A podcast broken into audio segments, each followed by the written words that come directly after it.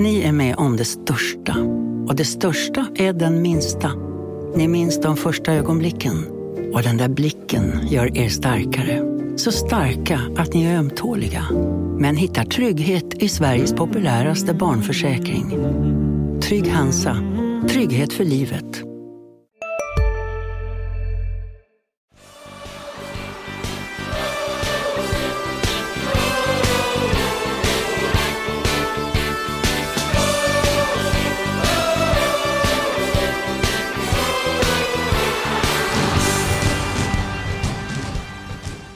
Kommer det att gå för Landskrona Boys i Superettan 2021? Comeback-säsongen i Sveriges näst högsta serie. Ja, nu har vi svaret. I alla fall om vi ska tro på oss journalister. Det var upptaktsträff igår och då la alla representanter sin röst och vi ska gå igenom alla lag nu för placering för placering.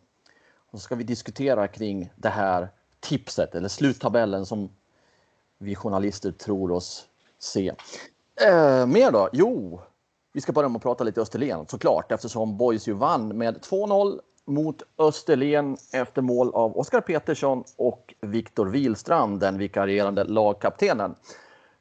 Det här innehållet två punkter, men ändå, det kommer att bli matigt för det är många lag att gå igenom. Sebastian Rönnström, Erik Persson är era så kallade experter den här eftermiddagen i Landskrona Boys-podden. Välkomna att lyssna. Vad säger ni?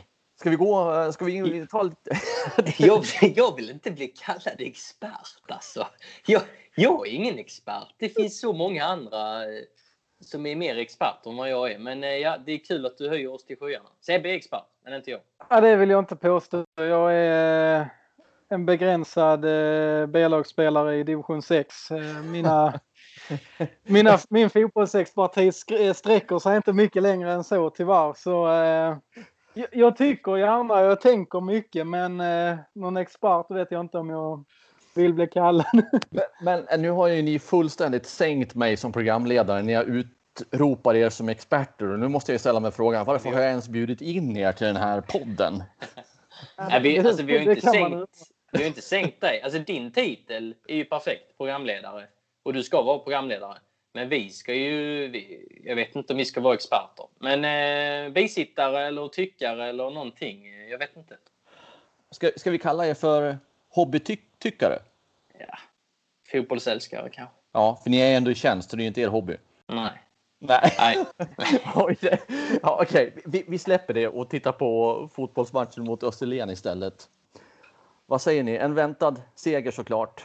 Ja, eh, Boys var det bättre laget. De skulle vara, var det bättre laget och de var det bättre laget. Och, eh, kollar man individuellt sett så tycker jag Andreas Murbeck, som vi har berört i, i många poddavsnitt när vi har pratat om mittbackskonkurrensen. Jag tycker Andreas Murbeck var stabil nu och visade på nytt att han eh, ändå tar, tar kliv i rätt riktning. Han spelar en halvlek som eh, vänster innerback och en halvlek som hög, höger innerback. Jag tror det var en nyttig match för honom. Eh, sen tycker jag Måns Ekvall gjorde ett eh, bra inhopp. Och, eh, Filip Ottosson som har varit väldigt bra under försäsongen var inte lika bra som i början av försäsongen men man ser att det finns mycket där.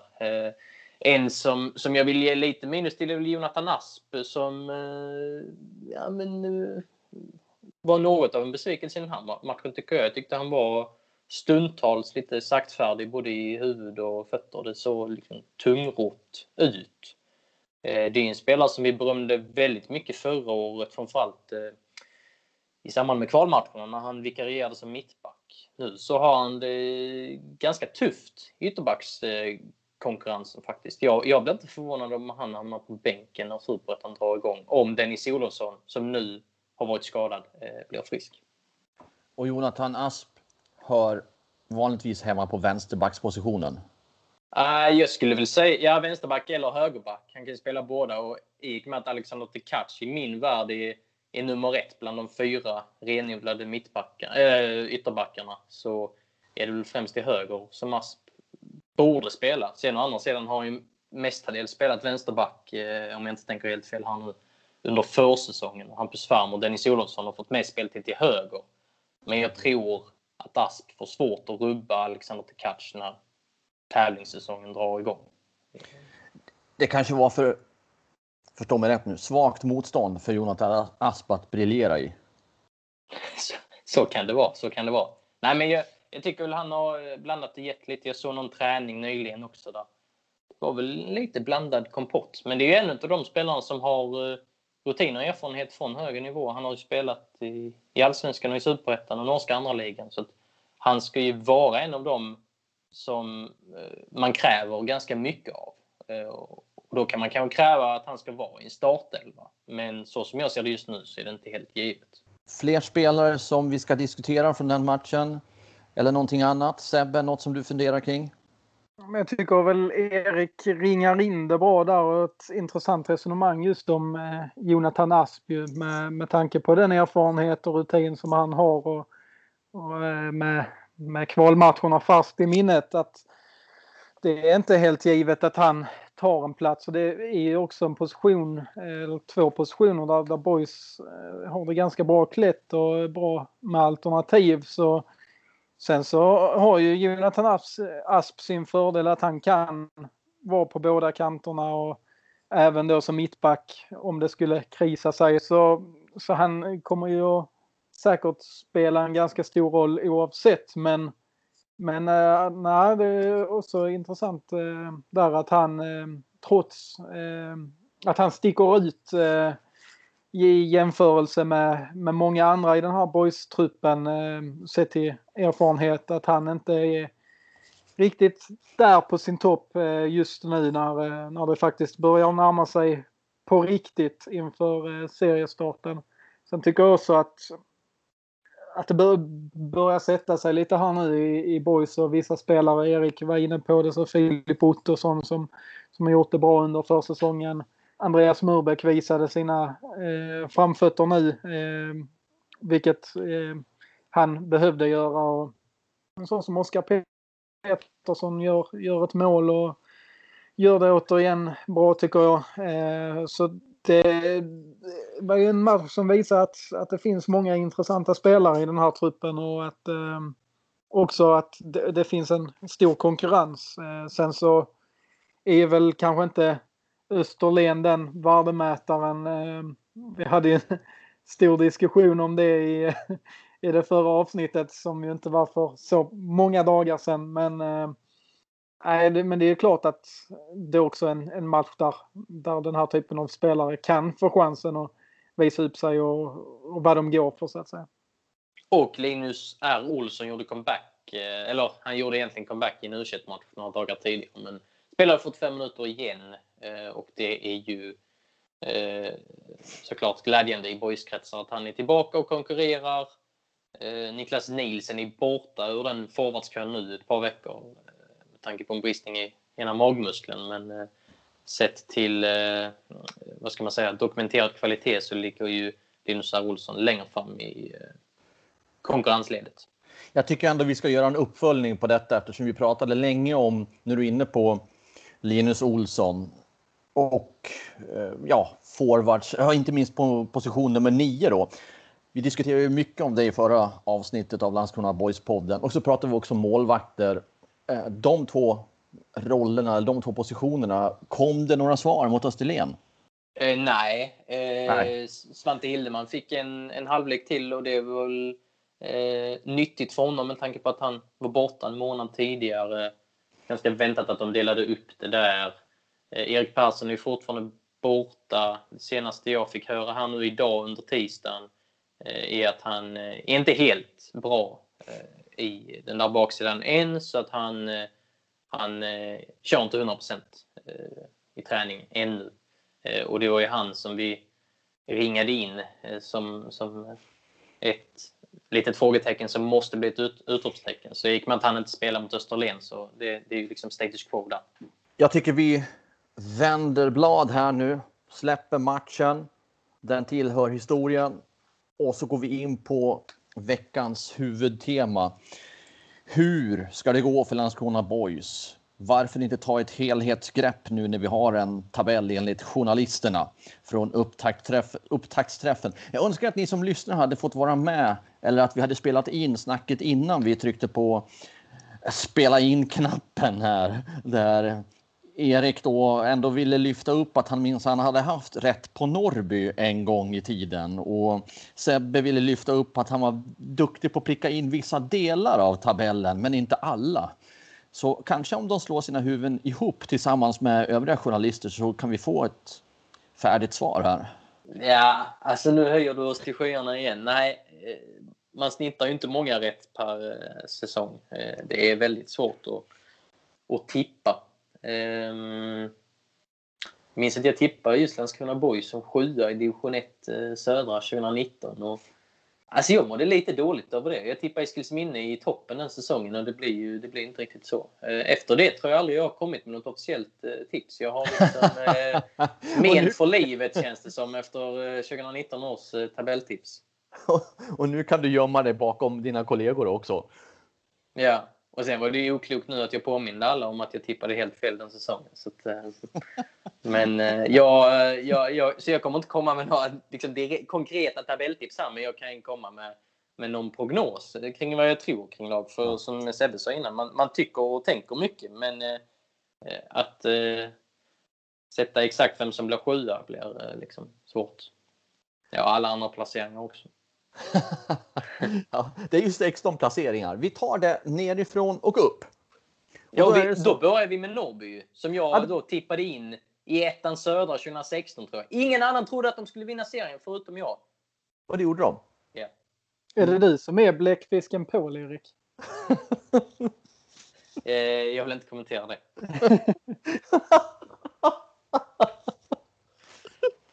Ni får kontakta min agent för fler frågor. ja, den är ju underbar. Paul, är det det vi ska hålla isär dig med Erik Persson i boysen? Vi kallar dig för Paul helt enkelt från nu och framåt, Erik. Jag är inte helt bekväm med det, men eh, ja. Skulle okay. vi snacka Norrby? Ja, Norrby. De åker ur. 16 plats hamnar de på. Ja, det är helt spikat nu. Det är helt spikat, ja. ja. Nej, det, det, det tror i alla fall den eh, samlade mediekåren. Um, och det känns väl eh, ganska befogat. De har varit något av eh, Superettans Örebro, varit lite ingenmansland eh, de senaste åren. Eh, och har tappat några, några tunga namn. Abdelrahman Saidi till Degerfors och målvakten Mar Margim Krasniqi till Örebro exempelvis. Ersatt Krasniqi med Anton Kajtoft som faktiskt spelade u em 2017 eh, och eh, har en hög högsta nivå men han har ju aldrig riktigt fått visa den över tid eh, för att han har haft enorma skadeproblem. Man vet inte riktigt var man har honom. Och sen har man varvat exempelvis Fredrik Lundgren och Johan Brannefalk som båda har gedigen superettan-erfarenhet men eh, det är inte orimligt att tro att de kan tillhöra lag som, som åker ur. Eh, det är liksom inte så pass stor wow-faktor. Brannefalk åkte ju faktiskt ur med Ljungskile förra året. Ehm, så att ehm, jag, jag har också dem i botten. Jag har faktiskt dem just eh, på plats nummer 16. Så där fick ni ett konkret tabelltips ändå. Men eh, det är bara för att det är Norrby. Då är jag alltid konkret med mina tabelltips. Ja, du har, du har gott självför, självförtroende när det kommer till Norrby. Sebbe, har du också Norrby längst ner? Eh, inte längst ner. Eh, jag tror jag satte dem som eh, näst sist. Så det, men ja, så det, det är ju samma, i samma skikt eh, i tabellen. Jag, eh, jag instämmer ju ganska mycket med det Erik säger. Visst, det finns vissa spelare som är intressanta. Så Anton Kajtoft, eh, målvakten, har ju har haft en hel del skadeproblem genom sin karriär. Men var ju en gång i tiden ett, eh, ett väldigt intressant namn där finns sätt intressanta men samtidigt jag tycker att den här superettan-säsongen är, är spännande för det, det är många lag som känns heta. Många som har eh, lite nysatsningar och så. Några lag ska man ju då placera in i, i botten och då, eh, då ser jag väl Norrby som, som ett av de eh, de svagare lagen så att säga. Plats 15, ett lag som också åker ur. Vasalund. Håller ni med om det också? Nej, jag tror inte de åker ur. Ehm, det finns eh, lite Akropolis-vibbar där, känner jag faktiskt. Eh, Akropolis som blev femma som nykomling förra året. Eh, det är ett mångkulturellt lag. De har, eh, det är någon moldav och det är någon från Guinea och det är folk från hela världen känns det som. Någon från Kenya och Brasilien och, och eh, man vet inte riktigt var man har alla spelare. Det man vet det är att de gjorde 88 mål i ettan förra året, vilket är helt eh, enormt. Men många av de målen har försvunnit, vilket då talar emot min tes av att det kanske finns skrällpotential i det här laget. Ekin Bulut, Marko Nikolic. Och sen mittbacken Isak Hien har, har försvunnit till Djurgården och Benjamin Tahirovic har blivit såld till Roma. Och det är just det här med att sälja spelare. Eh, den här klubben ska förädla talanger, eh, såväl svenska som utländska. Och på så sätt, eh, deras verksamhet går runt oavsett om de spelar superettan eller, eller ettan. De bygger inte sin verksamhet på att vara en CF-klubb, alltså vara med i någon av de två eh, högsta serierna. Eh, och det gör att det finns, ingen, det finns ingen yttre press och det finns ingen särskilt stor intern press heller att säkra det här kontraktet. Vilket kanske kan tala för dem. De får bara spela ut. De har många lirare i sitt lag och de hittar alltid nya guldkorn känns det som. Ehm, de har Mai Traoré längst fram på topp som redan är såld till Viking Stavanger. Han lämnar i augusti. Han kommer nog stänka in några bollar i Superettan innan dess. Nikola Vasic, Deni Avdic, som de flesta svenska fotbollsälskare känner till. Grist Handa, intressant. Elias Durmas, Jimmy Durmas eh, lillebror, har varit bra på försången. Det finns spelare med potential, men det, det, är klart att med tanke på all ruljans under vintern så, eh, så, finns det en viss eh, svajighet som man eh, eh, måste ta hänsyn till. Men jag, jag tror att det kommer bli eh, mer fågel, eller i alla fall mittemellan, eh, än fisk. Tippar du, vad tippar du på 15 plats då? Jag? Ja. Ja, men nu, nu håller du på att pumpa ur mig mitt tabelltips här. Jag sa ju att jag inte vill vara konkret. Okej, okay, bara Norrby. Sebbe, jag, har Eskils, jag har Eskilstuna där eh, på nedflyttningsplats också. Jaha, det kom det i alla fall. Ja, jag kan inte hålla mig. Sebbe, Vasalund, har du dem på 15 plats? Eh, Kolla igenom mitt superettan-tips här och då har jag ju faktiskt satt Vasalund på 15 plats, vilket eh, jag börjar tveka lite på här nu när vi ändå eh, pratar så, eh, så pass gott om dem. Jag tycker också eh, intressant varvning i Keba Sisa i mittbacken som var ju i HIF förra säsongen och som jag tyckte gjorde det bra där. Det, det är ett rätt så intressant lag faktiskt. Jag eh, jag tror eh, faktiskt att de kan skrälla lite här. Eh, jag tror inte det kanske blir en Akropolis-effekt så att de går direkt från ettan och slutar femma i superettan. Men vi har ju sett tendenser till att de lagen som kommer upp från, från ettan ofta har en förmåga att kunna ta nästa steg ganska så snabbt. Eh, Vasalund har ju varit en sån klubb som pendlat lite eh, så tidigare och inte riktigt tre, alltså, nått eh, nästa nivå. Men intressanta varvningar, intressanta spelare också som, eh, som är kvar trots att de har tappat några. Så jag, jag, kan, jag vill helst inte snacka emot mitt eget tips här nu men det är någon, någon som jag känner nu i efterhand efter att ha satt det här tipset då i förra veckan som jag känner att ja, där vill jag kanske göra en liten justering så skulle det nog vara Vasalund just med tanke på eh, på lite så meriterade nyförvärv och rutinerat eh, folk som de har fått in.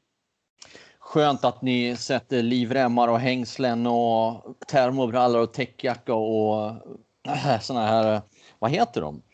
Inte rånarluvor, men eh, ansikts, ja, för vintern och mössor och helt, helt täckta kan man säga att ni är i era tips här genom att lägga in parenteser. Men det är bra. Ty tycker du att du kör så mycket 1, X, 2 alltså? Ja, det tycker jag.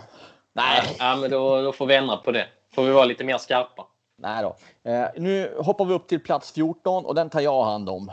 Vi har inte diskuterat det här, men det här är ju enda laget jag kommer att gå in och tycka någonting om eftersom jag programledare och egentligen ska tycka. Men Landskrona Boys tycker jag mig ändå har sett en del och har lite koll på, så jag vågar säga en sak. Så här, Landskrona Boys kommer inte att sluta på 14 plats. De kommer att landa högre än så. De kommer bland annat vara före det laget som ligger precis ovanför dem i den här tabellen.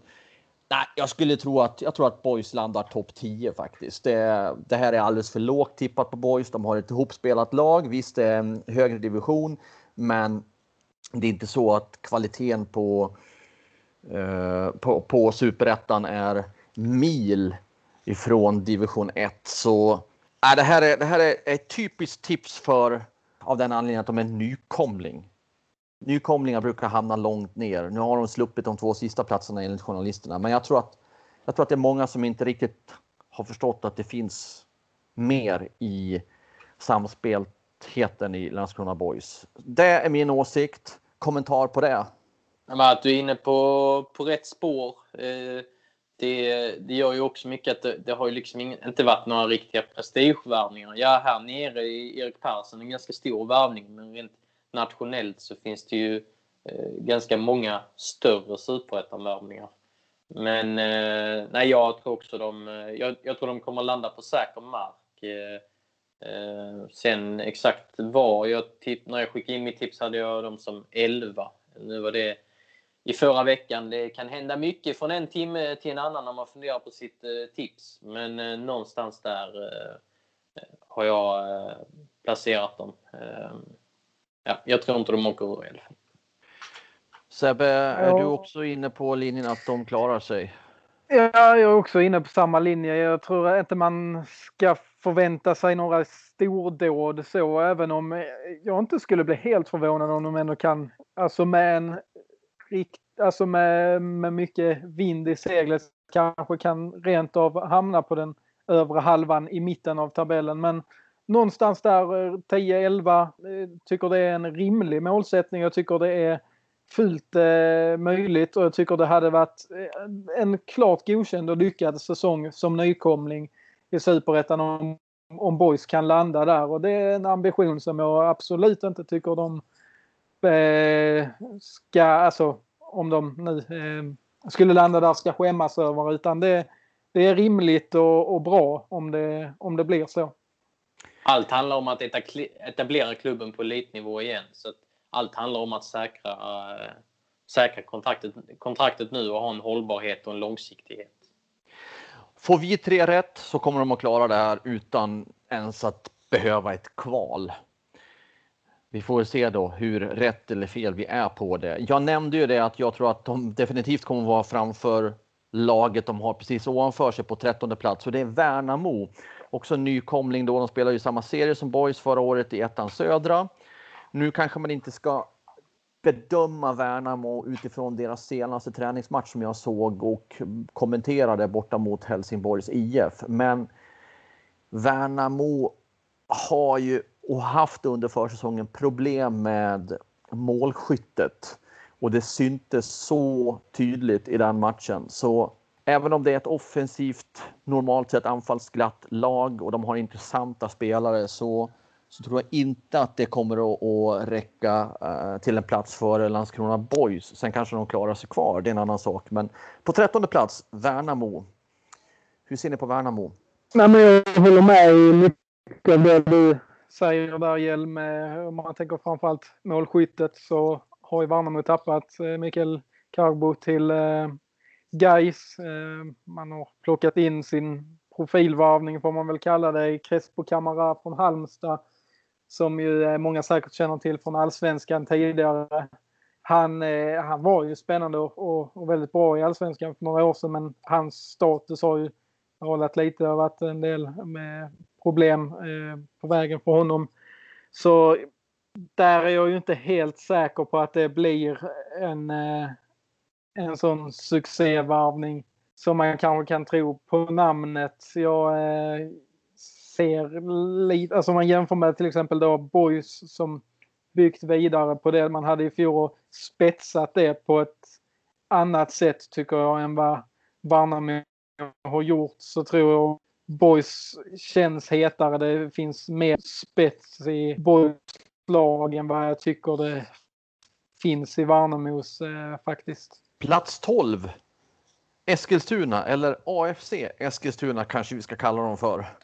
Ett, ett lag som ju varit ja, blandat och gett de senaste säsongerna.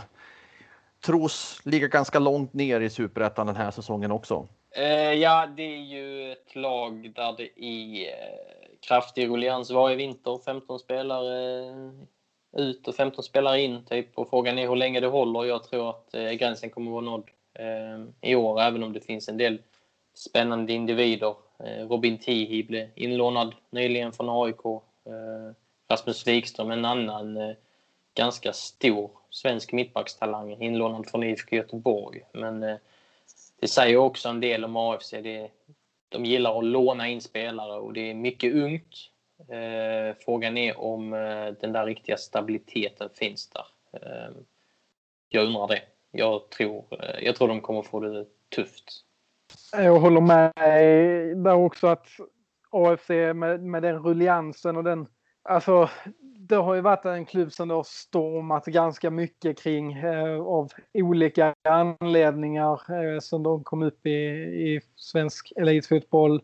De har, eh, som Erik säger, rätt så många intressanta spelare och ett ungt och spännande lag. Men sen så ska det också mycket till att få ihop de här pusselbitarna när, när det ska sättas något helt nytt inför varje säsong. Och det, eh, visst, intressant när man varvat Ashley Coffey till exempel, den här britten som gjorde det väldigt bra i ettan förra säsongen. Men annars så, ja, alltså spelarmässigt tycker jag absolut att de, de har bättre lag på pappret än vad, vad många andra har. Men jag har svårt att se att de ska kunna få ihop det på ett vettigt sätt utifrån eh, den rulliansen som har funnits eh, under vintern och när man skiftar så hejvilt i truppen. Det, det, är sällan det ger någon effekt så länge inte nyförvärven är på allra högsta, från allra högsta hyllan så att säga. Plats 11, vi hoppar uppåt då. ÖIS, Örgryte. Göteborgslaget. Det är det klassiska Göteborgslaget som eh, nu kommer köra en eh, rejält passningsorienterad spelmodell. Det kommer nog finnas en hel del likheter med eh, just Boys. De har tagit in tränarduon från eh, Lindome, Lindome som, som eh, ja, men spelar en väldigt underhållande fotboll i, i ettan. Och mitt intryck är att eh, Örgryte börjar göra en hel del rätt som klubb. Men tålamod måste finnas om det ska ge resultat framledes. För att jag tror inte de kommer eh, skapa några sensationellt bra resultat i år just med tanke på att de tar ett kraftigt omtag här nu. Det är en helt ny spelidé som ska sättas. Sånt brukar ta, ta tid. Ehm, så att eh, jag eh, hoppas faktiskt att de stannar kvar i serien så att vi kan få se dem nästa år för då tror jag att det kan nå, eh, nå nya nivåer.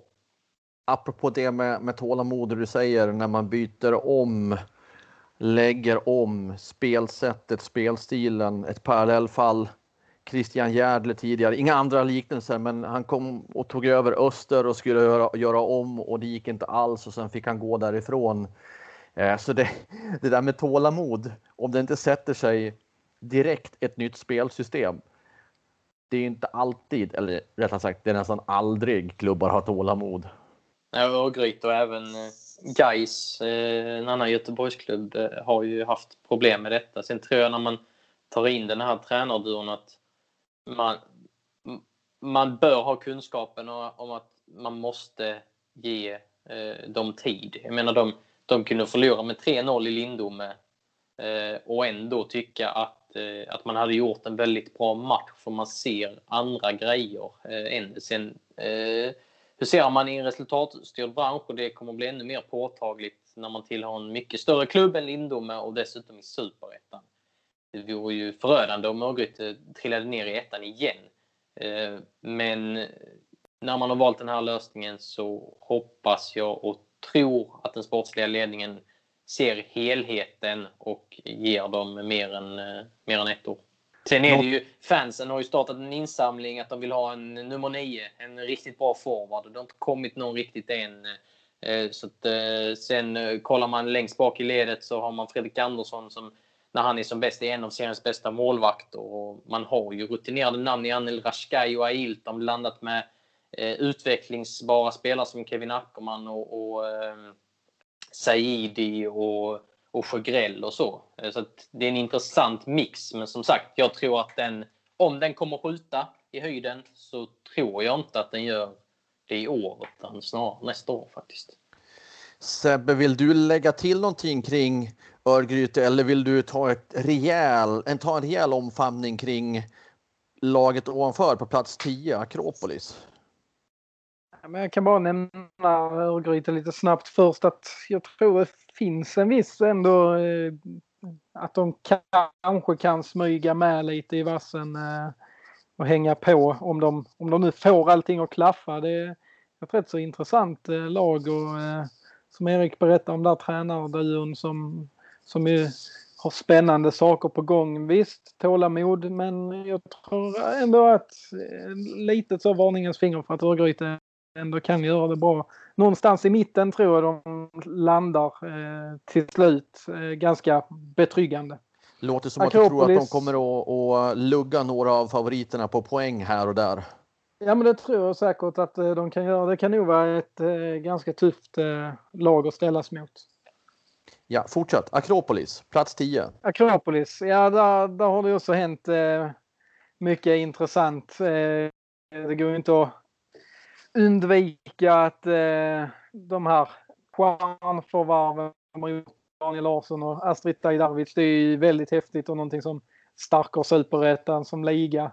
Sen så vet man ju också att ibland att det inte alltid lyckas fullt ut med den här typen av varvningar. De börjar också bli lite till åren så det, det är inte så att de 25-åringar som studsar hem i jakt på nästa utländska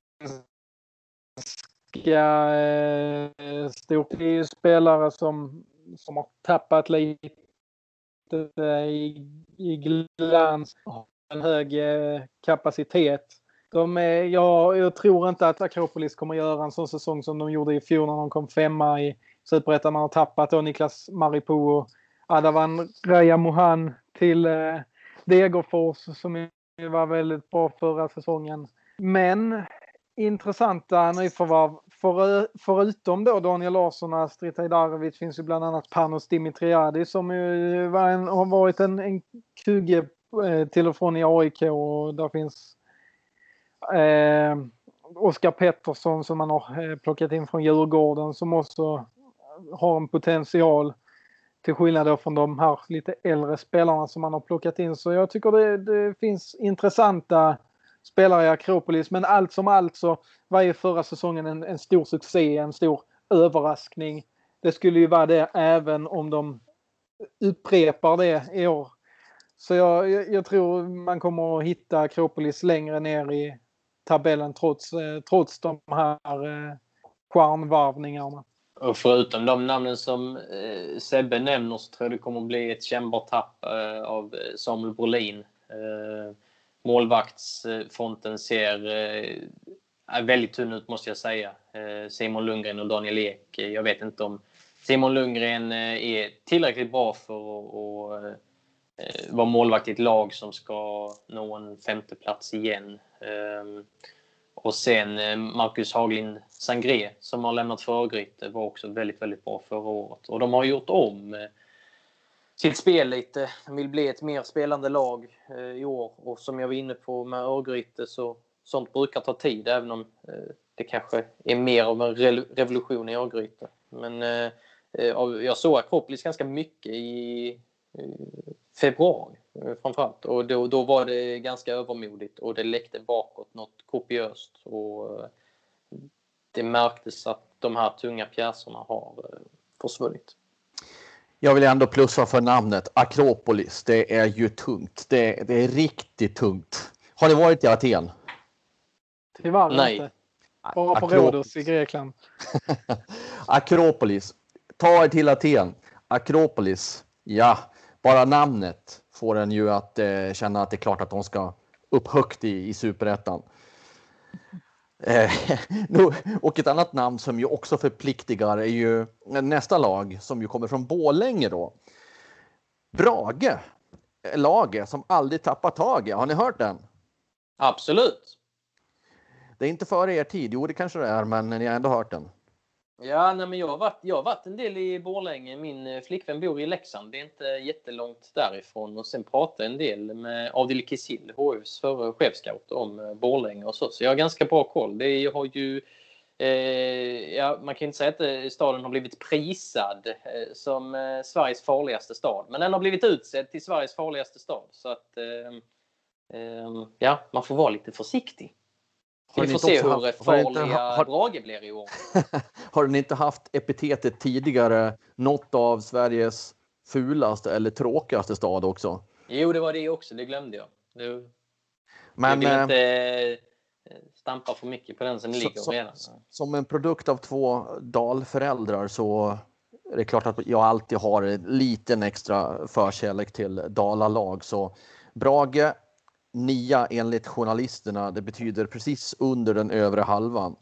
Gott, gott ändå i superettan. De har ju en kontinuitet med Klebers eh, Särmpe som... Eh, den gamla Norrköpingsbacken.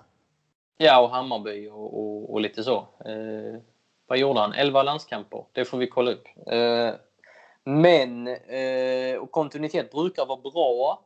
De rensade ut lite under vintern. Vissa spelare försvann som man nog ville bli av med. Men eh, frågetecknet eh, från min horisont är, har man fått in de ersättarna man verkligen ville? Eh, Viktor Frodig, en målvakt som som fick släppa in bollar i mål eh, stup i kvarten för Umeå förra året. Eh, bara 23 år. Finns kanske utvecklingspotential. Alltså, annars finns ju Adrian Engdahl där, men det känns inte riktigt som en 5 plus målvaktsuppsättning. Och sen Adil Titi tillhör IFK Göteborg, men jag ser inte det som ett sundhetstecken att man lånar in honom. Och sen så lånar man ju in Alexander Johansson från Varberg också, som är intressant dock. Ehm, det hänger nu mycket på att eh, Leonard Piana och André Reinholdsson och även Alexander Johansson eh, presterar där framme. Och Reinholdsson är ju en sån som har öst in mål i ettan men inte riktigt kommit loss i eh, superettan. Lite att jämföra med Fredrik Olsson som var väldigt bra i superettan men lyckades inte i allsvenskan. Och Peter Samuelsson, Degerfors-legendaren, likaså. Det finns fler exempel. Är han en sån som, eh, som inte håller? Är, är hans tak division 1? Eh, vi får se det låter här, om jag tolkar dina ord. Jag, jag, ska säga det till er som lyssnar också att jag har ingen aning om, jag har inte sett Eriks och Sebastians tabeller. Men när jag lyssnar på ditt snack här Erik så bara får jag en känsla av att du har placerat Brage längre ner än på nionde plats. Eh, nej. Det har du inte, nej. Högre. Okej. jag är förvånad va? Mycket. Jag har dem som åtta. Ja. Och då kan du... man kanske tolka det som att jag, sätter dem där i mitten för jag är så pass osäker på dem. Eh, eh, ja, jag tror, att det finns en, jag tror att det finns en stabilitet och en grund och så, men det, de har dessutom ganska många skador för tillfället och hade, hade en del skador förra året, eller ganska många skador förra året också, vilket bidrog till att de inte lyfte. Så att, jag är liksom osäker på mycket men jag ser också uppsidorna med, med vad de håller på med. Så att, eh, eh jag har inte riktigt fått eh, grepp om dem eh, än. Sebbe, är du mer säker på Brage? Är det ett övre halvan lag för dig också?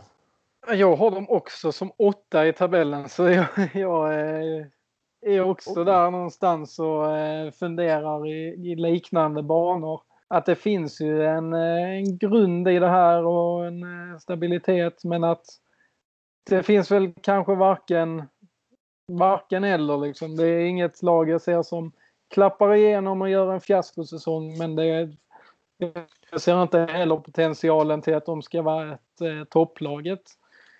Ja, ett, ett eh, Örebro för att dra en allsvensk parallell.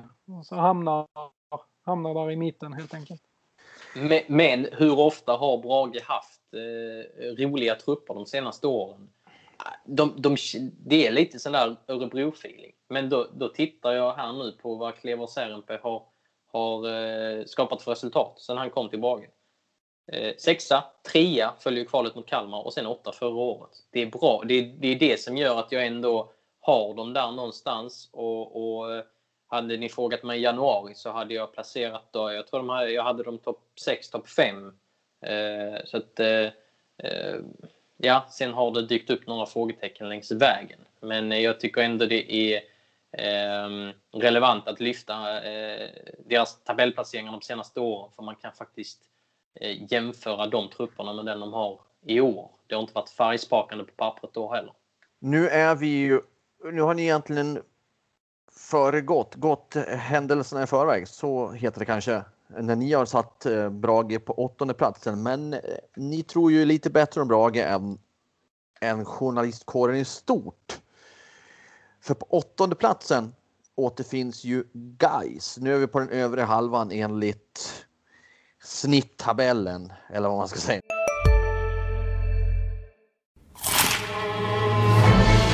Upptäck det vackra ljudet av McCrispy Company för endast 89 kronor.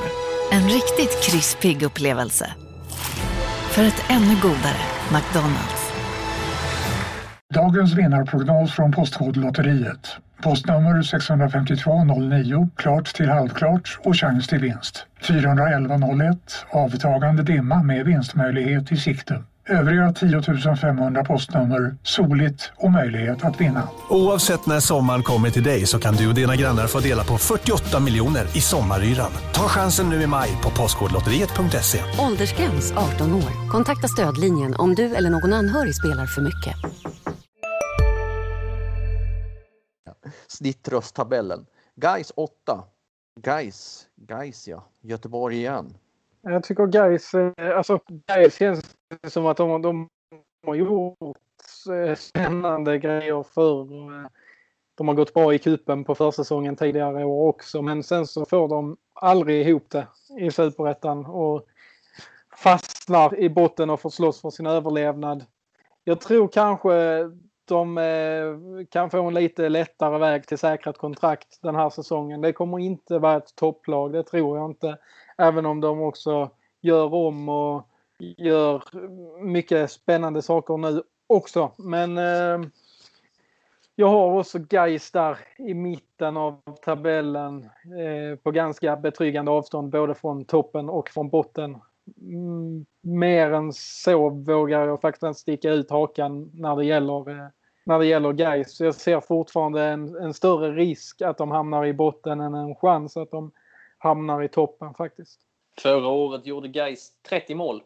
Det var bara Umeå och Ljungskile som gjorde färre eh, och de åkte ur. Eh, så det är, det är ett fokusområde i år. Eh, Rickard Jarsuvat, om det var att han bröt benet i januari, redan första träningen eller något sånt, så det började ju sådär. Han gjorde åtta av de målen förra året. Sen har man ju tagit in, som Sebbe nämnde tidigare, Michel Carbo och Daniel Sterner som är ny på den här nivån har ju varit bra under försäsongen. Eh, jag eh, ser väl också viss potential i vissa spelare. Adnan Maric är bra. Adam Egnell kan mycket väl vara ett fynd. Och Mattias Karlsson eh, var ju faktiskt en av seriens bästa målvakter förra året. Och man har en klok tränare i Stefan Jakobsson som brukar fixa bra resultat i den här serien. Men så är det just den här detaljen med att det är guys vi pratar om. Det brukar sällan gå som man tänker. så att det finns absolut en stor osäkerhet i år också. Ja, eh, vi får se om det blir en fin makrill eller en ren torsk på guys. Eller något sånt.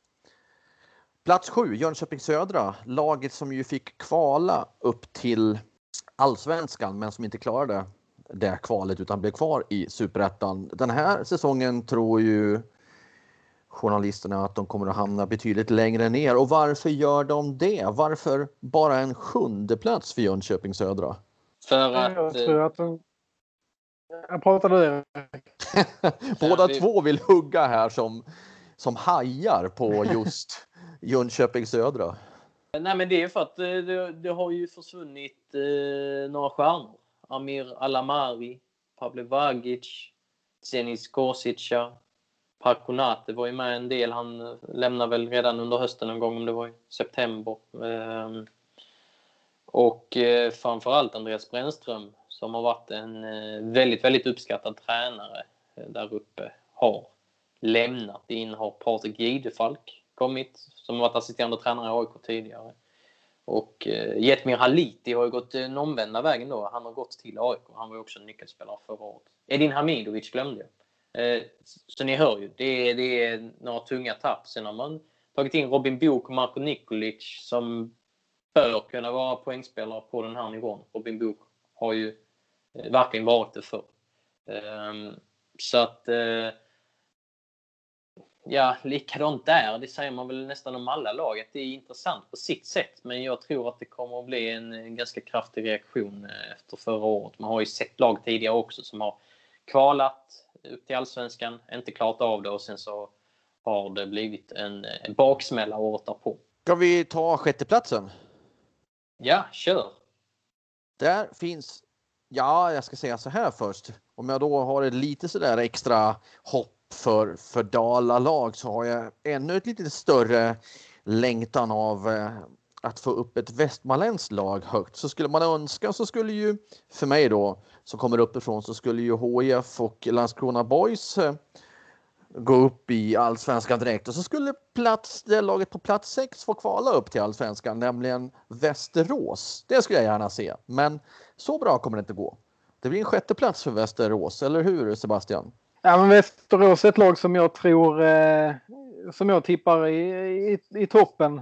Jag tror eh, eh, inte bara utifrån att de har gjort det bra i Svenska cupen och gick till semifinal där utan de eh, har börjat bygga någonting eh, känns eh, intressant och hållbart över tid. Man har en av superettans bästa anfallare i Viktor Prodell och där finns en hel del andra spelare också som är intressanta. Ja, eh, det brukar ju alltid vara något lag som Även om Västerås har blivit lite så hypat nu och eh, många tror att de kan vara en eh, utmanare så är det ändå något lag som alltid överraskar lite extra och jag tror nog att det kan vara Västerås. Eh, för att återknyta till Jönköping Södra som jag tvärtom tror blir det laget som floppar rejält. Så tror jag på eh, Västerås den här säsongen. Man ska inte underskatta vikten av eh, Viktor Prodell som har kommit in med en helt annan eh, inställning från en helt annan hylla och som, som skapat det får Västerås att våga drömma lite mer. Man, man sätter högre krav på laget än vad man har gjort tidigare och det är också en, en större stad. Man, det, det, finns lite potential i, i staden och klubben att kunna växa och ta ytterligare kliv. Eh, så jag blir inte förvånad om vi inom några år ser Västerås som ett ett lag eh, för allsvenskan faktiskt. Sen om det räcker hela vägen fram i år låter jag nog vara osagt. Men jag tror absolut att de kommer finnas med där eh, och slåss om det. Jag tycker att det är en intressant aspekt du tar upp just med Västerås. Staden, det är ju en av Sveriges största, ja det finns ju inte så många stora städer i Sverige, men, men ändå ligger väl topp 6 eller något sånt i, i storlek. Och eh, det är ju faktiskt så att Västerås var ju tidigare förknippat med framförallt bandy och ishockey. Jag kan ju referera till det som kommer från det där landskapet och Västerås har ju inte varit uppe i högsta serien på länge. Bandyn är, är de ju inte svenska, de bästa i Sverige längre heller, även om de är i högsta serien. Och sen är det ju fotbollen. Då. Ja, handboll har det, det har varit en handbollsstad också med Irsta. Men det är inte heller något, något som är potential för eh, de allra bästa lagen just nu i Sverige. Så mm, det behövs, det behövs en sport där de kommer upp och får lite mer lite mer råg i ryggen och, och få, få känna sig som en idrottsstad också. Och det kanske är något som hela stan där uppe kan vara med och, och bygga på inför framtiden. Jag blev enormt ledsen när Västerås gick bra i Svenska cupen. Och jag ska förklara varför. Du blev I, ledsen? Ja, i eh, december så började jag skissa på mitt superettan-tips och jag hade en väldigt stark känsla av att Västerås kommer att vara i toppen i år. Jag hade runt om tre eller fyra. Eh, januari hade jag också det. Jag hade kvar Västerås där. Jag kände en så stark tro. Och sen så går de och, och visar upp allt det här i Svenska Kuppen och skapar en hype. Och vi vet hur det brukar gå för sådana lag. Skrällag i Svenska Kuppen. Det, det, det brukar bli pannkaka. Och sen lämnar Munga Simba innan eh, Svenska Kuppen känner jag att ah, det, det, här är ett minus. Och sen lämnar lagkaptenen Sean Sabetkar. Luften har gått ur mig. Jag, jag har sänkt Västerås för att det, av principiella skäl. Eh, Så de åker Mm. ur? Nej, det sa jag inte. Men eh, jag vill inte ha dem i toppen för jag vill inte följa med i den här eh, eh hypen och jag känner mig eh, bestulen på liksom, min dark horse i mitt tips. Eh, så det, det känns tungt. Dock, eh, om jag nu ska ha lite mjukare ton, eh, nyckelspelaren i det här laget, tränaren Thomas Askebrand, eh, får jag bara räkna upp hans tabellplaceringar i just den här serien. Eh, de, vad blir det, fyra senaste åren. Öster 5, Örgryte 4, Örgryte 7, Västerås 7. Låter kanske inte så jättebra, men vi vet Nej, att... tänkte just vi säga vet det. att- Det låter inte så jättebra. Nej, men det jag ska komma till, Örgryte har ju haft problem i många år nu. Ändå tog han dem till en fjärde plats och sjunde plats. Öster, där har det också stormat lite. Och, eh, och Västerås, ja det gav ju effekt när Prodell kom in i somras eh, där. Ehm, och sen innan har han, har han eh, vunnit ettan med, med Öster och så. Och dessförinnan har han ju gjort en del resultat i Falkenberg eh, och så. Men ehm, så att ja, det, det är verkligen en tränare som kan den här serien. Eh, eh vilket kan, eh, kan vara en fördel. Men eh, som sagt, eh, jag, jag är besviken på succén. Men de har ju något eh, positivt här. Eh, annars hade jag ju inte haft den här känslan i eh, januari. Eh, och de har ju lite Nilsson Lindelöf-pengar också. Så att, eh, jag håller med Sebbe om att de bygger upp något som är bra. Men eh, här och nu så vill jag gå, gå emot strömmen av principiella skäl. Alltså, jag brukar inte tolka dig rätt, men det låter ju som att du är vidskeplig. Att bara för att de går bra i Svenska cupen så kommer de gå dåligt i serien. Ibland måste man ta in vidskeplighet som en av faktorerna när man ska tippa en fotbollsserie. Skumt att väga in den parametern. Det osynliga tar plats i Erik Perssons tabell. Men varför, varför tippar du så där? Ja, du vet, den osynliga handen, parametern, vidskepligheten kan jag, Jag alltid lyft- falla tillbaka på. Jag lyfter på alla stenar, eh, även de som inte finns. ja, det kan, kan man lugnt säga. Topp fem. Vi ska upp på topp fem nu. Öster femma. Öster som ju är ett anrikt lag i fotboll-Sverige, men som ju Ja, det har ju varit olika divisioner på dem de senaste 30 åren. Man vet inte riktigt var de egentligen hör hemma. Vad vi vet är att de hör hemma i superettan den här säsongen i alla fall och att ni journalister eller vi journalister tror att de slutar femma. Är det vettigt? Det är vettigt tror jag. Ehm, jag, jag kan väl avslöja då att jag har Öster eh, Femma? där uppe. Nej, jag har dem där uppe. Att de får spela i Allsvenskan 2022. Hoppsan. Ehm, ja.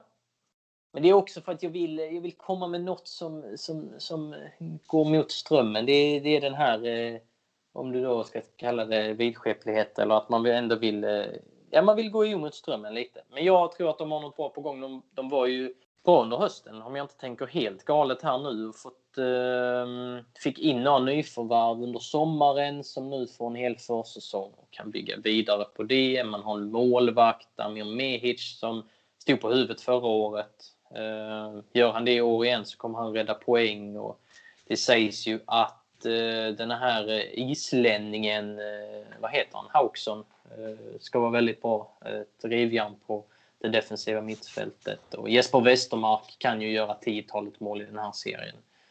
Ehm, och Dennis Velic ehm, har ju stor rutin som spelare för den här serien och tog faktiskt Öster till en fjärdeplats blev det väl förra året efter att ha eh, hållit sig kvar efter ett kval mot eh, Boys eh, 2019. Så eh, det, det, det känns som att det går i rätt riktning där och de har någon extern finansiär också som pumpar in lite cash och de har bra faciliteter. Ja, eh, du sa att de kommer att gå upp. Vilken plats har du satt dem på? Jag, ta, jag har satt dem som etta bara för att alla sätter ju HIF och Sundsvall, eller Sundsvall som etta. Säger. Säger du något modstulen? Ja, jag har satt dem som etta. Det är som hela världen har fallit samman här och, och fallit just på dina axlar för att du Ja. lanserar dem som etta. Du är helt enkelt inte rädd för att ha fel, Erik. Nej, men jag vill inte lansera, lansera dem som etta, men eh, jag har tippat dem som etta. Förra året hade jag absolut kunnat lansera Halmstad som eh, etta, för jag kände verkligen hela, hela tiden eh, under hela året att de kommer, de kommer ta det här. I år eh, så, så hittar jag lite för många frågetecken liksom, bland alla lag eh, Eh, för att ha en sån där jättetydlig seriesegrare. Ehm, och sen, sen är det säkert någon, eller jag vet inte om det är någon som tänker på det här nu som lyssnar, men eh, Petar Petrovic var ju en klassspelare i, i öster. Men han var borta en del eh, matcher förra året och då gick laget ändå bra. Så därför tror jag inte det kommer att bli ett jättetungt tapp. Och eh, som någon, jag vet inte om det var Per Hansson eller vem det var, som lyfte John Stenberg som ett eh, fynd på upptaktsträffen igår. Eh, och där eh, kan jag bara hålla med. Eh, det är en väldigt bra vänsterfotad inom mittback. Inom mittback. Mittback. Eller innerback. Jag får ju välja. Ja, mittback mittback. Det låter bekant det, det namnet, mittback. Jag har hört det förr. Sebbe, säg nu att du inte håller med Erik, för ni har varit så väldigt likriktade ni två. Du kan ja, inte ha satt Öster etta.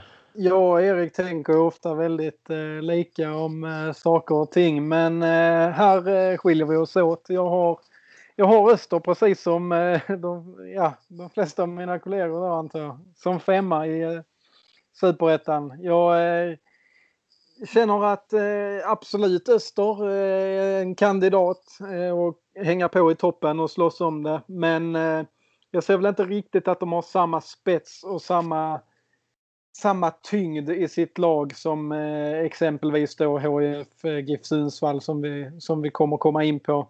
Jag ser eh, inte riktigt den allra högsta, högsta nivån på det här laget eh, för att de ska gå och springa hem den här serien. Eh, riktigt så, eh, så mycket tror jag inte utan jag, någonstans där bakom de allra bästa har jag också placerat Öster. Nu börjar vi närma oss den riktiga, riktiga toppen. Snart är vi uppe på medaljplatser, men ja, det är ju frågan om fjärde plats räknas som en medaljplats. Det gör det ju inte. Det brukar bara finnas tre.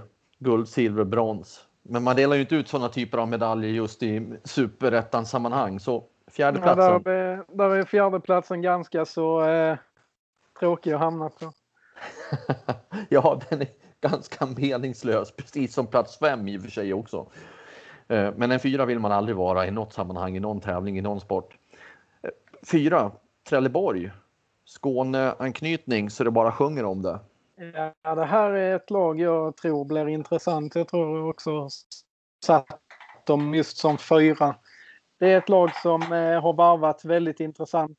Man har plockat eh, Simon Amin från Örebro, Jesper Johan Blomberg från GIF Sundsvall, Dennis Kosic eh, från Djurgården som varit utlånad till Jönköping Södra tidigare. Där finns fler. Petar Petrovic som vi nämnde här från Öster där finns många andra, Herman Hallberg och eh, Måns Söderqvist sådana som Fredrik Liverstam. Det, det, det, finns väldigt många tunga superettanamn i den här truppen. Jag tror att, och Trelleborg gjorde det även bra i Svenska Kuppen. Det innebär väl att det eh, går åt helvete i superettan i och för sig. Men eh, det ska ändå eh, bli väldigt spännande att se Trelleborg. För det här, det här känns spännande och roligt med ännu ett Skånelag som, som satsar och, och vill gå för det. Se där har vi ännu en med vidskeplighet i sitt tabelltips. Erik, tycker ja, du som, som eh, Sebbe där att det är en, en, ett lag för toppen? Det är ju ett, eh, på pappret är det ju ett eh, lag för toppen. Sen, om man gräver lite djupare så hittar man en tränare, Christian Heinz, som är är oerfaren eh, som tränare på elitnivå. Och man hade ett ganska namnkunnigt lag förra året också. Hamnade på negativ kvalplats. Jag menar, då hade man ju exempelvis eh, Fredrik Liverstam i laget. Och man söker en ny målvakt när vi spelar in det här har man inte gjort klart med någon. Och eh, det ser jag ju inte som ett sundhetstecken. Ehm, Hampus Nilsson har haft eh, så pass höga toppar i Superettan att han har tillhört en av seriens bästa målvakter. Men det var väl ett par år sedan nu eh, när han är när han inte är så bra så är han verkligen inte så bra. Det pendlar rejält. Så jag kan faktiskt förstå att de söker efter en ny målvakt. Sen såg jag någon träningsmatch, eller om det var någon cupmatch, där Jesper Modig spelade vänsterback, vilket kändes eh, märkligt. Man eh, har för många bra mittbackar, eh, känns det som. Och sista frågetecknet, vem ska göra målen? Måns Söderqvist eh, har inte gjort mål på 70 000 år sedan han gjorde det bra under en säsong i Hammarby, typ. Eh, eller om det var i Kalmar. Men eh, han gör ju aldrig mål nu för tiden. Henry Ofia, är det en målskytt? Eh, intressant spelare, men är det en målskytt? Det, det frågar mig. Och sen Fadafo Safio eh, som är intressant. Han provspelade väl med HI för ett par år sedan. Eh, han gjorde sex mål förra året. Eh, eh, det kanske finns någonting där. Men eh, ja, där finns lite frågor från min sida. Men det är ett eh, fantastiskt lag på pappret. Det är bara att konstatera. Ja, fast om, du, om vi tar upp en sån aspekt att de har problem med målskyttet och det, det inte har varit något att räkna med sedan stenåldern där så, så känns det som att det är tvek på om de ska kunna nå så högt. Det är väl, det är väl inte så ofta det händer. Ja, AIK tog SM-guld en gång i tiden med att knappt göra något mål i serien, höll jag på att säga. Så att det går ju, men det är ju mer undantag än regel. Frankrike har ju vunnit VM två gånger utan att deras centrala eh, forward har gjort mål. Men det har eh, handlat om, eh, vad är det, sju matcher då. Det var ju också en något haltande jämförelse.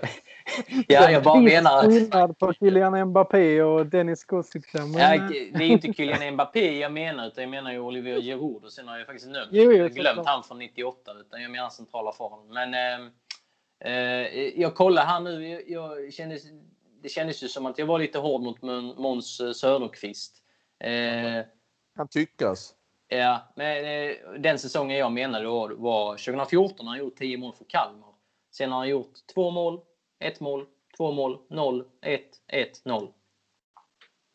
Ja, det är ju inget, det är inget facit man lyfter upp och får motståndarna att känna sig skrämda av. Men, men eh, vi släpper Måns Söderqvist. Och så går vi upp på de topp tre platserna, de som faktiskt kommer att ha att göra med ja, allsvenska platser. Om det inte blir direkt så via kval. Ja, Erik har ju inte topp tre som eh, journalistkåren i stort eftersom Erik ju har lanserat Öster som seriesegrare. Men bortsett från... Den... Lanserat! alltså, du skriver inte en rubrik om det här nu, Hjelm. bortsett från den lilla detaljen då så, så är det så att Falkenberg som ju åkte ur allsvenskan tippas som trea på kvalplats. Falkenberg som Erik Persson gång efter gång säger all, eh, ja, menar på att inte skulle åka ur allsvenskan i fjol åkte ur eftersom de har Hans, Hans Eklund så skulle de inte åka ur. Men nu har de åkt ur och nu är de i superettan. Så nu ska de försöka ta sig, bak, ta sig tillbaka, Erik. Med Hasse Eklund. De har Hasse Eklund fortfarande. Och han, det är bara att kolla på hans eh, tabellplaceringar. Jag kan inte förra året då, men annars är det ganska bra tycker jag. Eh, jag tycker ändå han gör mycket av lite. Men nu så ställer jag mig lite frågande till vad de håller på med på Falcon Alkoholfri Arena. Jag eh, ser lite för många lånespelare i det här laget, vilket eh, gör mig lite eh, brydd? Lite konfunderad. Ehm, även om det här är spelare som man nog har en ganska god chans att lösa på permanent basis, basis i senare skede. Om de inte gör någon braksuccé. Jag tänker på Samuel Adrian och Adam Bergmark Wiberg och även Linus Borgström och Kalle Björklund som är inlånade. Ehm, men eh, de har släppt in mycket mål under försäsongen. Det är inte riktigt likt Falkenberg. Jag hörde någonting om att de började med att träna anfallsspel och inte försvarsspel. Det, det... Coolt! Coolt. Ja, det säger du och jag, jag, jag tycker det, det låter lite, lite konstigt eh, och lite, eh, lite för långt ifrån vad Falkenberg brukar vara. Eh, och sen så kommer det vara en avsaknad av några eh, fysiskt präglade spelare som Kalle Johansson som var, eh, är bästa huvudspelare i Allsvenskan. Eh, hur ersätter man honom? Och, ehm, ja, men hur ser målvaktssidan ut? Och, ja, det, finns, det finns några frågetecken. Falkenberg brukar se mer stabilt ut än, än vad jag tycker man ser just nu. Men sen har man ju Hasse Eklund som man lär väl bli topp 5. Men, men, men det kan väl vara jättebra att man börjar, börjar i andra änden och gör något radikalt. Att man man har ju sett den vägen som är nu. Ja, topplag, gå upp ur, i, från superettan till allsvenskan, hänga kvar något år, åka ur, gå upp igen, hänga kvar något år, åka ur. Det är ju den här jojo-verksamheten i Falkenberg, så jag tycker det låter lovande att de börjar på ett helt annat område, nämligen i anfallet. Det känns som det är så tvärt normen. Så det tycker jag är värt en applåd. Ja, men normen finns Heja väl av en anledning. Normen finns väl av en anledning. Alltså att den, det kan vara ganska vettigt att börja bakifrån. Eller? så Nej, säger ju alla. Så säger ju alla. Men det har ju gjorts också till en, eh, en oskriven eller skriven, eller oskriven lag att man ska börja bakifrån i alla sporter. Och ja, det har varit så... framgångsrikt för många, men eh, låt, dem, låt dem få prova i alla fall. Ge dem en chans, Erik. Ja, jag hinner inte... inte dem. Jag hinner inte dem och som sagt, jag, är inte, jag sa för något avsnitt sen, jag är inte tränarutbildad. Sen kom jag på att jag gått de första stegen. Men strunt samma, jag är inte fotbollstränare så eh, Hans Eklund vet väl eh, bättre än vad jag vet. Jag bara säger att jag hoppade till när jag fick höra. Sebbe, Falkenberg, är det ett lag som går upp igen? Nej, jag tror inte det. För det som ni har varit inne på här, det är ett lag som åkte jojo mellan allsvenskan och superettan i några år nu. Det, visst, de här spelarna som nu har kommit in, unga talangfulla så, men kanske inte alla heller som är en långsiktig satsning. Jag, jag, jag tror att det behövs något nytt i eh, Falkenberg. Kanske inte då att man börjar med anfallsspelet utan mer, jag tänker mer truppmässigt för att man ska kunna etablera sig på sikt. För som det är nu så går det upp och ner och det har varit eh, stommen i laget har varit ganska liknande i, i många säsonger. Så eh, alltså till slut så tror jag någonstans, att luften går ur den här eh, satsningen. Alltså orkar man samla ny kraft gång efter gång efter gång när man åker ur eh, så pass många gånger och, och, ska ta sig upp igen. Man har också tappat en sån som Marcus Mathisen till Sirius som jag eh, tycker är en otroligt underskattad eh, spelare av allsvenska mått mätt. Eh, också tung eh, karaktärsspelare att tappa i det här laget. Så eh, jag, jag, tror att Falkenberg, de, de kommer inte rasa för så den tryggheten finns ändå i med Hasse Eklund på tränarbänken och så här. Men jag tror inte de lyckas samla kraft i år och ta steget upp ännu en gång utan det, de, jag tror de är i Superettan får stanna ett tag här nu framöver och kanske måste börja hitta något, någonting nytt. Eh, någon ny USP för att eh, kunna etablera sig på sikt eh, på en högre nivå. Så. Sen ska vi också väga in att jojo-lag, alltså som faktiskt HF har varit nu på senare tid och Sundsvall har vi, eh, ska vi prata om och, och, och så. Men det, i Falkenbergs fall finns det finns ju ingen, ingen jättestor press, eh, varken internt eller externt egentligen, att det ska vara en, eh, en allsvensk klubb år efter år. Så att, att de har några mellanår i superettan och kanske bygger något nytt, eh, det tror jag ändå är ganska accepterat. Till tabellens tvåa.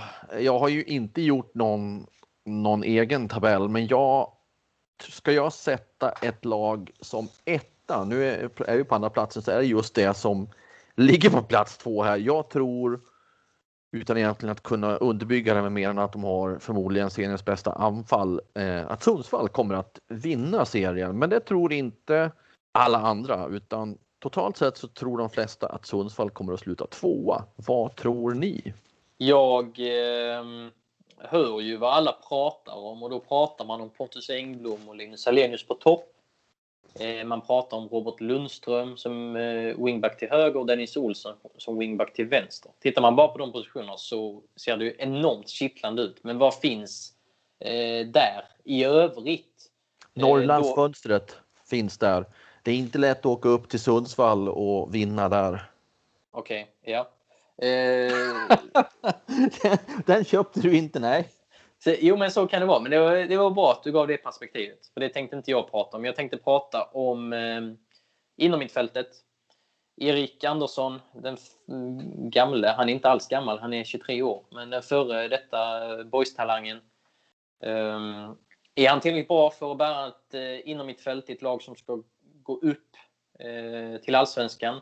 Han har varit okej okay i många år, men eh, av det jag sett och hört eh, så har han inte, inte stuckit ut eh, sen, eh, sen den dagen han skrev på för MFF för några år sedan nu. Eh, Paja Piska, eh, tillräckligt bra eh, för att vara där. Daniel Stensson, intressant värvning, men jag vill ändå eh, rikta ett visst frågetecken eh, kring inom mittfältet eh, och eh, truppbredden. Startelvan ser, ser intressant ut. Eh, men vad finns där bakom? Ja, många unga tonåringar, spännande. Men är de tillräckligt bra för att eh, komma in i en allsvensk jakt redan i år? Vet inte riktigt. Eh, och eh, sen så har de ju åkt på eh, två eh, ganska långvariga eh, målvaktsskador eh, för Andreas Andersson och Oskar Jonsson. Och eh, även innan de skadorna så, så satt jag och funderade lite på Andreas Andersson. Det är, en, det är en målvakt som kan vara fruktansvärt bra på den här nivån men han, han har också några tavlor i sig per säsong. Uh, nu har man fått in Davo Blasevic uh, på lån fram till sommaren och där uh, tror jag inte det kommer bli lika många tavlor. jag ser honom som en högkvalitativ superettan-målvakt så kan man behålla honom hela säsongen så kanske man tar några extra pinnar där, tror jag. Det är min bild av eh, Sundsvall. Och sen funkar Engblom och Hallenius tillsammans. Två jättebra individer och Engblom öser ju alltid in mål när han spelar i svenska andra ligan och norska andra ligan. Men eh, funkar de tillsammans? Det, är också en, eh, en faktor som man bör ställa sig när man funderar kring hur det kommer att gå för Giffarna i år. Och i Strövelstorp, hur är läget där med Sundsvall? Får de några sympatier? Vet eh, folk att Sebbe bor i Strövelstorp? Nu vet de det. Ja. en mycket vacker eh, idyll eh, i det nordvästra eh, skånska landskapet. Eh, nej men eh, Sundsvall, jag, jag, tycker Erik har vettiga poänger eh, när han pratar om det här vad som finns emellan de här eh, stjärnorna i laget. Eh, samtidigt så tror jag att det här kommer bli en väldigt jämn superettan. Och då vissa alltså matcherna mellan topplagen kan komma att bli ganska så utslagsgivande. Och då talar ju det mycket för just de här lagen som har spetsen i form av de här riktiga matchvinnartyperna som Pontus Engblom och Linus Hallenius som, som öser in mål. Jag tror att den typen av spelare som inte riktigt finns i de andra lagen. Ja, vi var inne på Västerås med Viktor Prodell. Han är ju i samma kategori. Men sen och Anthony van den Hurk i HIF. Anthony van den Hurk i HIF givetvis. Men eh, alltså jag, jag, tror nog att sådana spelare kan komma att bli rätt så utslagsgivande när det väl drar ihop sig. Då tror jag att Sundsvall eh, med den spetsen de har kan eh, bli riktigt farliga. Jag har också dem på topp två i mitt eh, tips. Tvåa? Eller etta? Etta tror jag jag satte dem. Då, men då, ja, då finns det bara ett lag kvar som du kan ha på andra platsen och det är HIF. Ja. Får jag bara säga en sak om Giffarna som jag vill lägga till i den här helhetsbedömningen? Ja, ska han få göra det, Sebastian? Ja, det är väl klart. Ja, bra. Tack. Jo, förra året så eh, var eh, eh, Sundsvall ganska naivt i sitt sätt att spela. Man skulle det var väldigt mycket possession, vilket jag gillar i grunden, men det blev lite väl naivt ibland.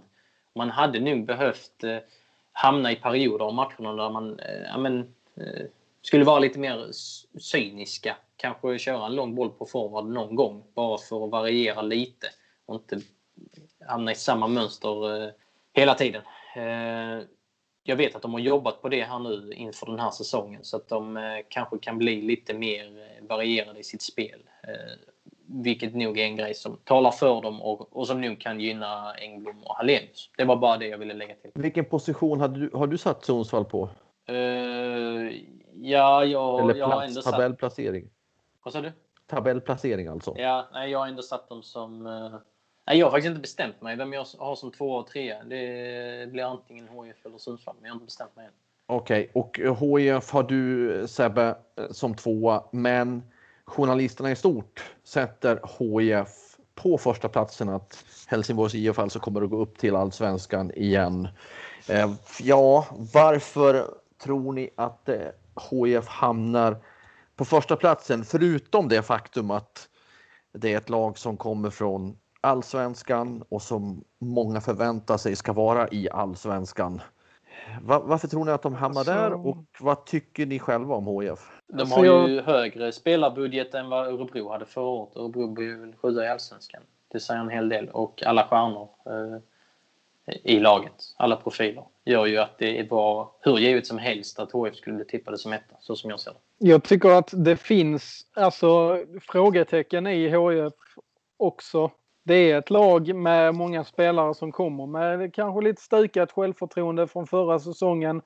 Det är mycket nytt som ska sättas ihop. Där tror jag det eh, talar för att man har en så rutinerad och, och eh, erkänd tränare som Jörgen Lennartsson. Det, det är en sak som talar för. Sen så finns det men där, där är saker att jobba på. Vi har sett under försäsongen att offensiven eh, finns frågetecken.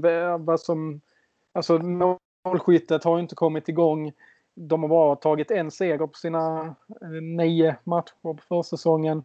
Vad händer om Andreas Granqvist inte kan spela, håller mittbackparet då? Där är ju frågetecken men samtidigt så tycker jag ändå att kvaliteten i HIFs trupp, det, det som faktiskt finns där, är ju högre än vad det, det finns i de andra klubbarna.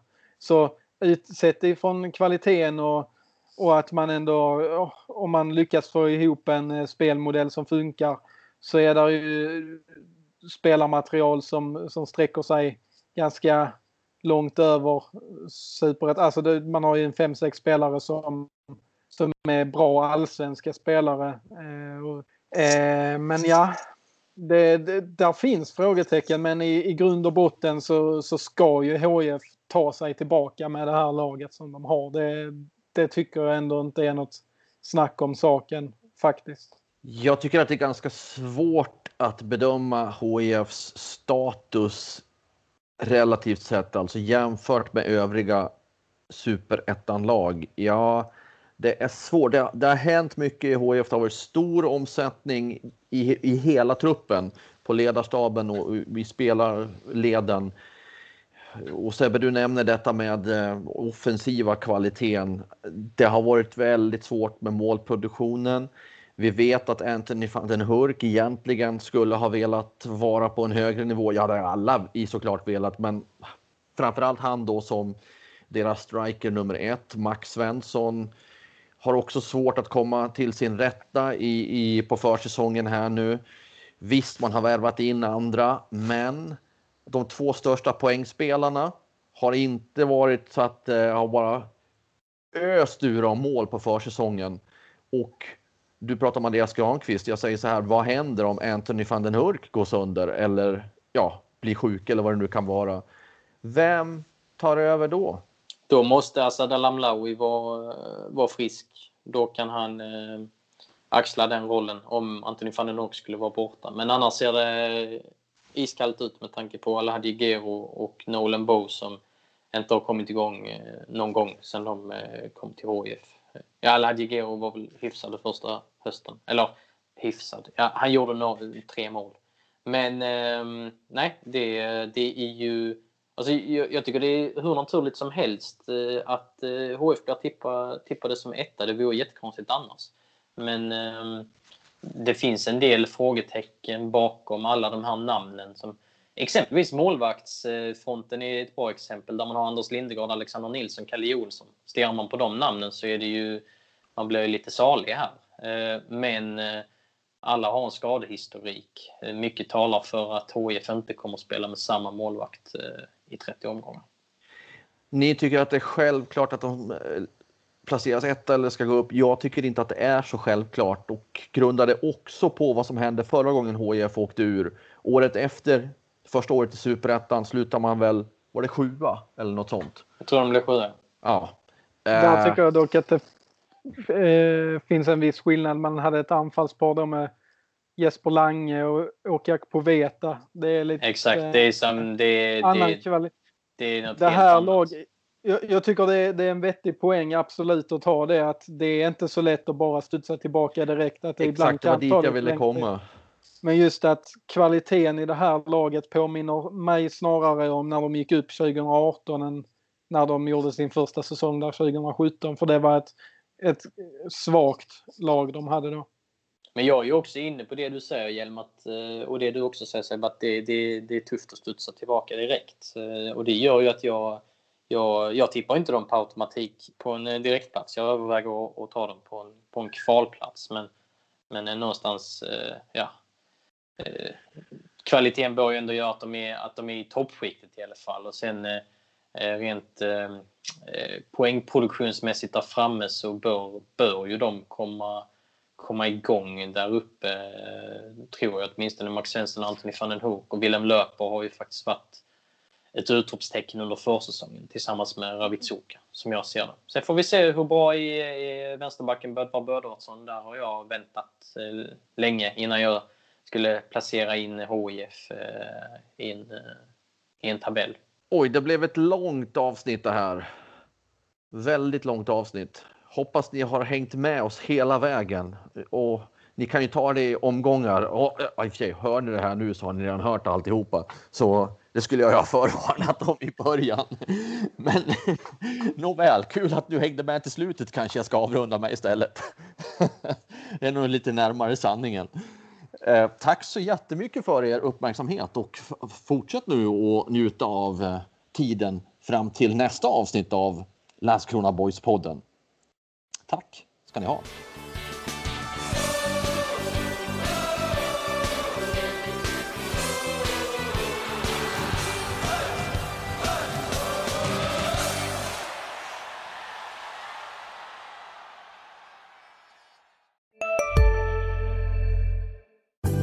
Synoptik här. Visste du att solens UV-strålar kan vara skadliga och åldra dina ögon i förtid? Kom in till oss så hjälper vi dig att hitta rätt solglasögon som skyddar dina ögon. Välkommen till Synoptik.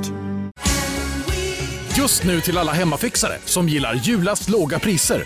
En slangvinda från Gardena på 20 meter för vattentäta 499 kronor. Inget kan stoppa dig nu.